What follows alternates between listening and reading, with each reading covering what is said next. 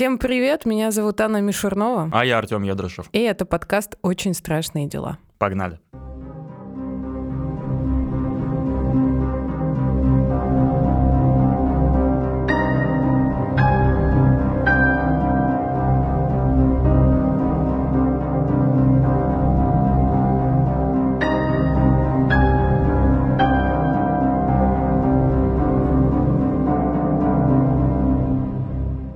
нашем подкасте мы рассматриваем очень страшные дела. Кто бы мог подумать. Никто, абсолютно никто. В предыдущие выпуски мы записывали в основном о поимке серийных убийц и насильников. Действительно, очень страшные дела. А как ты думаешь, а могут ли быть страшные дела, страшные преступления, не сопряженные с насилием и смертью? Я думаю, что любое преступление это плохо. А преступление против несовершеннолетних это отвратительно. Некоторые преступления принято романтизировать, а некоторым нету места в криминальной иерархии, например. А почему? А потому что количество приговоров по этим статьям можно пересчитать по пальцам. И сегодня мы как раз говорим именно о таком случае. Совершено преступление, однако никто не изнасилован, не убит, не похищен. От подробностей этой серии преступлений по коже идет холод. Сегодня мы с вами поговорим об Анатолии Москвине, получившем неформальное прозвище «Нижегородский некромант» или, как некоторые его называли, «кукольник», который похитил, мумифицировал и хранил у себя дома останки 29 детей, похищенных с кладбищ Нижегородской области. Тогда начнем повествование не как обычно в нашем подкасте от первого преступления до изобличения преступника, а наоборот, от конца этой истории. Время 2011 год. Место Нижний Новгород. В ходе обыска в квартире подозреваемого сотрудники Следственного комитета обнаруживают 29 мумифицированных останков детских тел. А по какому поводу был обыск? Ты не поверишь. Но не поэтому. Как-то Анатолий написал для газеты статью о том, что татары во времена татаро-монгольского ига насиловали русских девушек. Это возмутило татарских краеведов, и они обвинили журналиста в экстремизме. Так рассказывали родители ученого э, журналистам. Полицейские прибыли в квартиру с обыском именно по этому обвинению, но обнаружили сотрудники правопорядка совсем не экстремистскую литературу. Ну вот, нашли они 29 тел, и что дальше? Дальше подозреваемый Анатолий Москвин начал рассказывать невероятную историю о том, как почти 10 лет занимался некромантией. Ты знаешь, что это такое вообще? У короля и шута я песню такую слушал. Некромант. Да. Да, есть такая песня. Споешь? А, люди мне враги, а ведь когда-то были братья. Я на всю округу наложил свое проклятие. Гибнут урожаи, а вокруг чума и голод. И ветра залетные приносят жуткий холод. Жалко, что мы с тобой не поем тут. Да, жалко. Сейчас бы гитару Да. и кавер бы, ну, киша. Да, да. Замутили бы. На самом деле я сейчас словил на мысли, что вот э, мне э, три ноты киша любой песни поставь, и я могу, короче, прям спеть всю песню. Ты бы выиграл «Угадаю мелодию», если бы она была посвящена чисто песням Чи- короля и чисто шута. кишу, да. Ты знаешь, что, кто такой некромант? Ну, некромант, по-моему, это тот, кто э, как бы оживляет мертвых, по-моему, да? Давай теперь поговорим о том, как Москвин пришел к такой жизни. Родился, женился. Крестился. Ну да, но нет. Родился Анатолий в 66 году в городе Горький, что есть сейчас Нижний Новгород. Его родители скромные, интеллигентные. По информации из СМИ, папа был кандидатом технических наук, мама инженером. С детства Анатолий был очень скромный и застенчивый. В школе учился прилежно, интерес вызывали языки и книги. Их он прочел очень много. На момент задержания Анатолий знал 13 языков. Ого. Да. Был интересный случай, когда Анатолия после школы и института призвали служить в армию, и там он попал на границу с Литвой. И в основном там служили литовцы, и над ним, конечно же, угорали, поскольку он был русским, литовского языка не знал. Тогда он попросил маму отправить ему по почте русско-литовский словарь, и буквально через неделю он уже мог дать им ответ на любой вопрос и свободно общался на литовском языке. То есть э, талант к языкам у него был неимоверный. Анатолий коллекционировал почтовые марки, причем погрузился в это дело с головой. Про каждую марку он был готов рассказывать часами. Его классная руководительница отзывалась о нем как о гениальном ребенке, при этом чутком и ранимом. Ну а как ты думаешь, тяга к коллекционированию может свидетельствовать о наличии какого-либо психического заболевания? Да, нет, конечно. Вот и я думаю, что нет. Не, ну, ну, на самом деле, Не, ну смотря что ты коллекционируешь. Одно дело марки, а другое дело скальпы. Это две разные вещи. И- ну, как и бы трупы, да. ку- трупы с кладбищ принесенные тоже нельзя коллекционировать. Это считается странно. Двойные стандарты. Двойные Ох уж эти стандарты. Да. Ох уж эти двойные стандарты. Анатолий поступил в педагогический институт и после стал продолжать карьеру в науке. Даже писал диссертацию и ездил защищать ее в Москву. Однако так и не защитил ее. Как он сам говорил, часть работы у него украли. Но как в дальнейшем уже в СМИ высказывалась его научная руководительница, она сказала, что работа была посредственной, именно по этой причине его не допустили даже к защите. В итоге, приехав назад в Нижний Новгород, он стал преподавателем, увлекался мертвыми языками, оккультизмом и магией, изучал ритуалы и сам стал проводить ритуалы. Выступал против э, классической религии, как сам неоднократно признавался, исповедовал сатанизм и люциферианство. На самом деле, знаешь, э, очень много источников говорит о том, что он все-таки закончил филфак, аспирантуру филфака МГУ, что он ее закончил. И вот какая все-таки разница, да, между данными, которые даются в СМИ? То есть все надо перепроверять. Ну а мы к какому выводу приходим? То, что потом его преподавательница сказала, что его работа была посредственной, я на самом деле очень сомневаюсь. Это когда ему уже приговор вынесли, когда выяснилось, что он, он был такой, какой он был, и преподавательница МГУ могла наверняка сделать такой вывод. Ну, как бы не вывод, а как оклеймить его еще больше, наверное, да? У многих вызвало шок Ну, то, чем конечно. он занимался. Ну, естественно, такой а, человек учился в МГУ. Выпускник МГУ, Ну, как бы да. да, это звучит. Поэтому не знаю. Я на самом деле верю, что Анатолий мог закончить МГУ. Он знал 13 языков. Так или иначе, Анатолий преподавал, жил с родителями, и постепенно в его квартире стали появляться куклы. Сначала одна, потом другая. Родители не придавали этому значения, считали, что это очередные причуды сына, очередное хобби. Родители не подозревали, что у них дома происходит, и поэтому их винить в этом нельзя. Помимо прочего, а, Анатолий стал первым некрополистом России, специалистом по кладбищам. Он помогал искать могилы родственников и проводил экскурсии. Издавал сам газету «Нижегородский некролог» и был журналистом «Комсомольской правды». Имел свой разворот в основном про краеведение и историю погостов. Москвин сам рассказывал, что для его исследования захоронений за несколько лет он обошел 752 кладбища пешком, иногда проходя по 30 километров в день. Вот такой необычный человек, необыч... с необычным хобби, необычными увлечениями.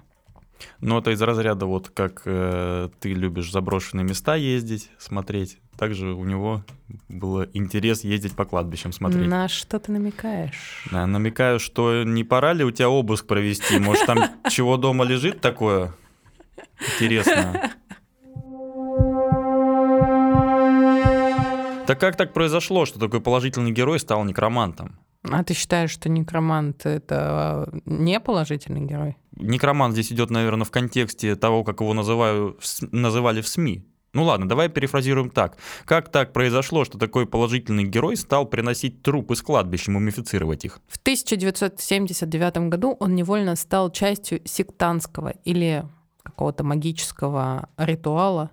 Они вместе с ребятами собирали макулатуру в одном из домов. Когда они уже с ребятами выходили из этого дома, перед подъездом проходила похоронная церемония. То есть там стоял гроб, в гробу лежала маленькая девочка, вокруг стояло большое количество взрослых в траурном одеянии. Что примечательно, не было детей. То есть в основном были взрослые. И вот, значит, э, женщина, предположительно, мать девочки, подозвала Анатолия для того, чтобы он попрощался с этой девочкой, и насильно они его заставили ее целовать в лоб. При этом все вокруг взрослые начали петь непонятные какие-то песни. А, и, собственно, некоторые источники утверждают, что Анатолию даже пришлось обменяться с этой девочкой кольцами. То есть их поженили. Вот. Но некоторые источники об этом умалчивают. Поэтому не знаю, правда или нет, но вот э, что такой факт был, это так. Собственно, эта девочка потом позже ему очень часто являлась во снах и пропадала из его видений только когда Анатолий уезжал на дачу. Но по возвращению в город она продолжала ему сниться. И опять же, некоторые источники утверждают о том, что она его просила заняться магией. Вот такая вот история, Артем. Вот такая вот ситуация. Эм, Анатолий был в шоке, если не сказать больше. Все это продолжалось э, длительное время. В итоге Анатолий э, рассказал обо всем родителям. Родители повели его, конечно, к врачу. Врач объяснил это простым гормональным перестроением организма в подростковый период и сказал не обращать внимания, что со временем это все пройдет. Время шло, девочка ему все являлась. В итоге стала являться ему и ставить ультиматумы. Мол, если он не займется магией, то она больше не будет ему являться. Он посещал ее могилу и ухаживал за ней. В итоге Москвин действительно стал заниматься магией. Изучал различные ритуалы народов Сибири, в частности древних якутов, э, у которых был такой ритуал, как спать на могиле умершего. Такие ритуалы он практиковал на могилах детей. Но не только народов Сибири и якутов, но еще и кельтов, потому что Анатолий был специалист по кельтологии и изучал кельтскую культуру.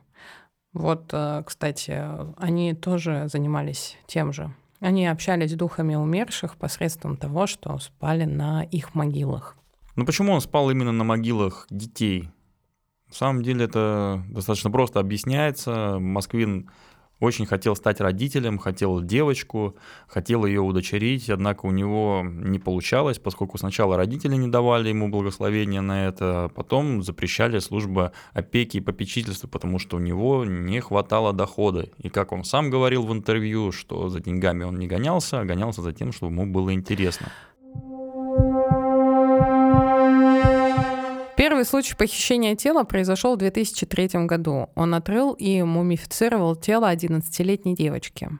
Сам Москвин рассказывал, что в тот день он поссорился с родителями, потому что они не давали ему удочерить девочку из детдома. И поэтому он решил похитить и оживить девочку с кладбищем. Он, кстати, придумал свой метод мумификации, который состоял из соды и соли. Таким образом, он высушивал тела.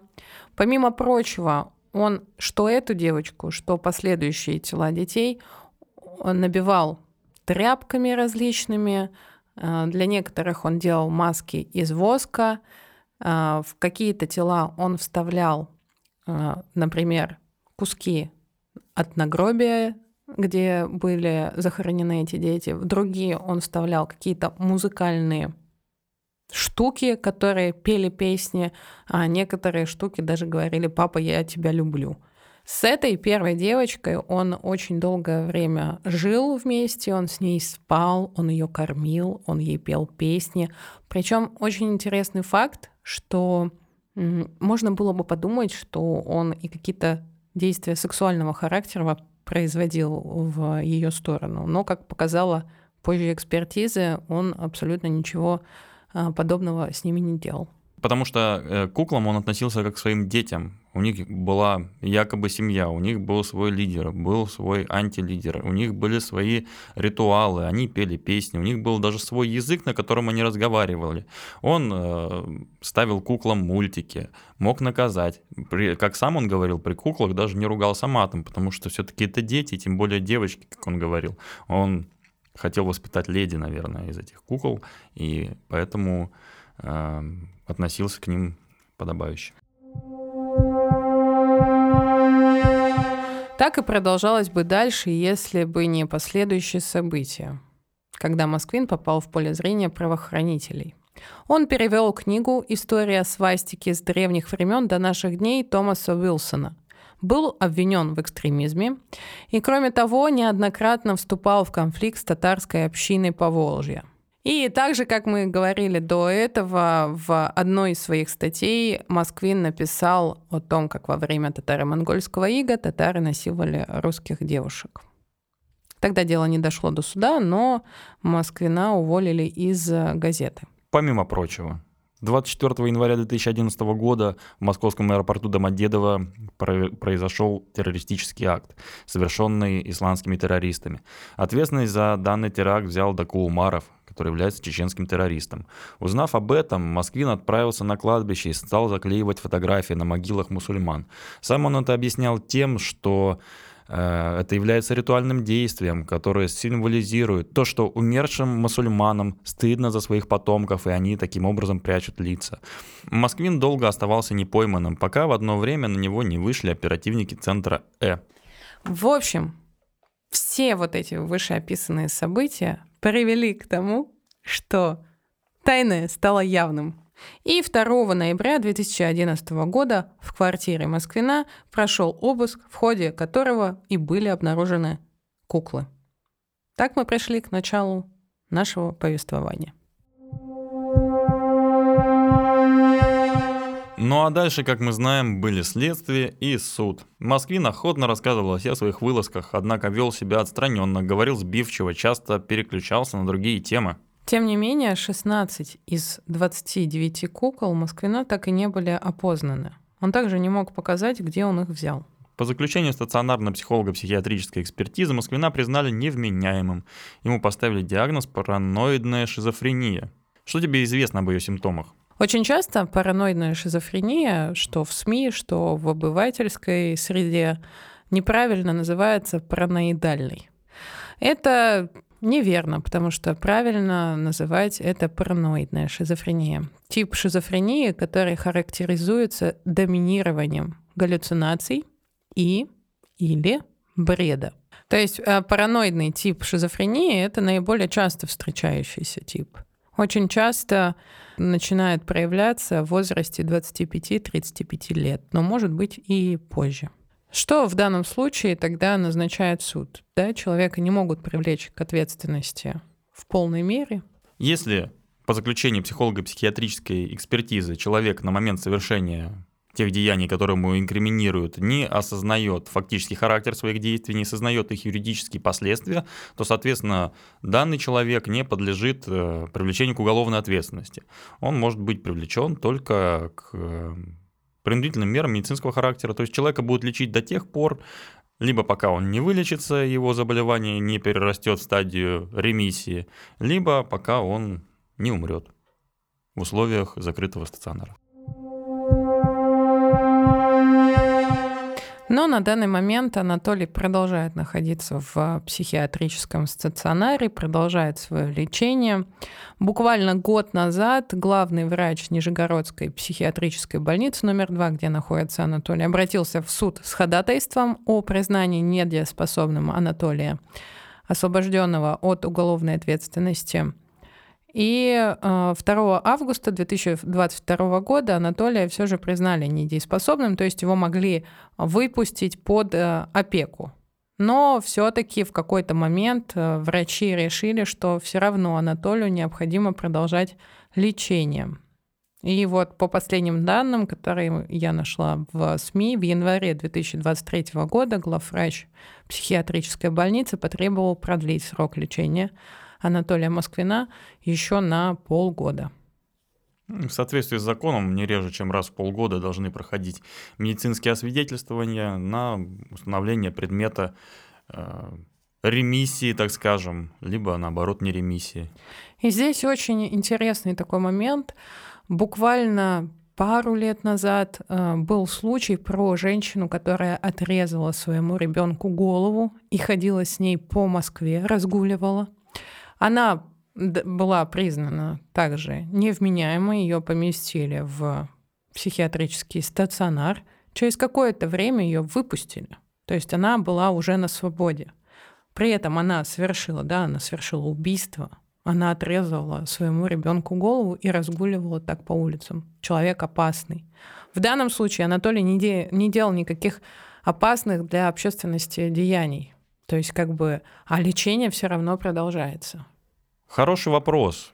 Потому что так или иначе дело Анатолия Москвина не имеет аналогов в современной криминалистике и криминологии, не только российской, но я так полагаю, что и мировой. По крайней мере, из тех, э, что доподлинно известно. Видимо, комиссия врачей и психиатров считает, что Анатолий по-прежнему представляет опасность для общества. И в случае, если он выйдет на свободу, он будет представлять опасность. Поэтому Анатолий до сих пор там находится. В случае с данной женщиной они посчитали, что она не представляет опасности для общества, и ее выпустили. Я не знаю, что сказать. Не знаю. Потому что, когда я изучала дело Анатолия Москвина, смотрела интервью с ним, мне в определенный момент его стало даже жалко. Хотя в СМИ очень много гадостей про него писали, сильно преувеличивали его деяния, сделав монстром. Но многие родители его простили, а кто-то, а кто-то нет. То есть по второму разу хоронить своих детей это, ну, это полная жесть. Конечно, это вызывает резонанс были такие родители, то есть он же извлекал тело из могилы и аккуратно все закапывал. Были такие родители, кто приходил на могилу своего ребенка, условно там 5 лет, и они не знали, что никого там уже нет, что тело давно излечено. И они просто приходили, приносили цветы, ухаживали за могилой, а ребенка там уже не было. Он был уже у Москвина дома. Она, точнее, это девочка была. А еще один интересный случай, когда также исчезло тело на кладбище аж в Украине, и были в то время модные эти битвы экстрасенсов, позвали туда экстрасенсов, и экстрасенсы сказали, что это дело рук Москвина. И на него вот родители ребенка, который пропал вот так вот э, в Украине, э, тоже катили бочку. Хотя это, конечно же, никак не подтвердилось, поскольку большое количество, э, большое расстояние между населенными пунктами было на тот момент. Интересно тот факт, что Москвин не имел собственного автомобиля и все тела перевозил в сумке, в электричке, в автобусе. И иногда он ездил за телами даже в Подмосковье, что достаточно долгое расстояние от Нижнего Новгорода до Подмосковья. Такое вот э, очень страшное дело. Анатолий Москвин не маньяк, не убийца, не насильник. Но от этого дела становится действительно страшно. Это было наше личное мнение, оценочное суждение. Мы не претендуем на истину, и все, что вы слышали, плод нашей больной фантазии. Мы только что это все придумали. Но на самом деле нет. Спасибо, что были с нами. Спасибо за внимание, за ваши лайки. Рекомендуйте нас своим друзьям, врагам, бабушкам, дедушкам. Соседям, детям, собаке, кошке. И встретимся с вами в следующем... Суде. Встретимся с вами в следующем выпуске. Это был подкаст «Очень страшные дела». И я Анна Мишернова. А я Артем Едрашев. Пока. Пока.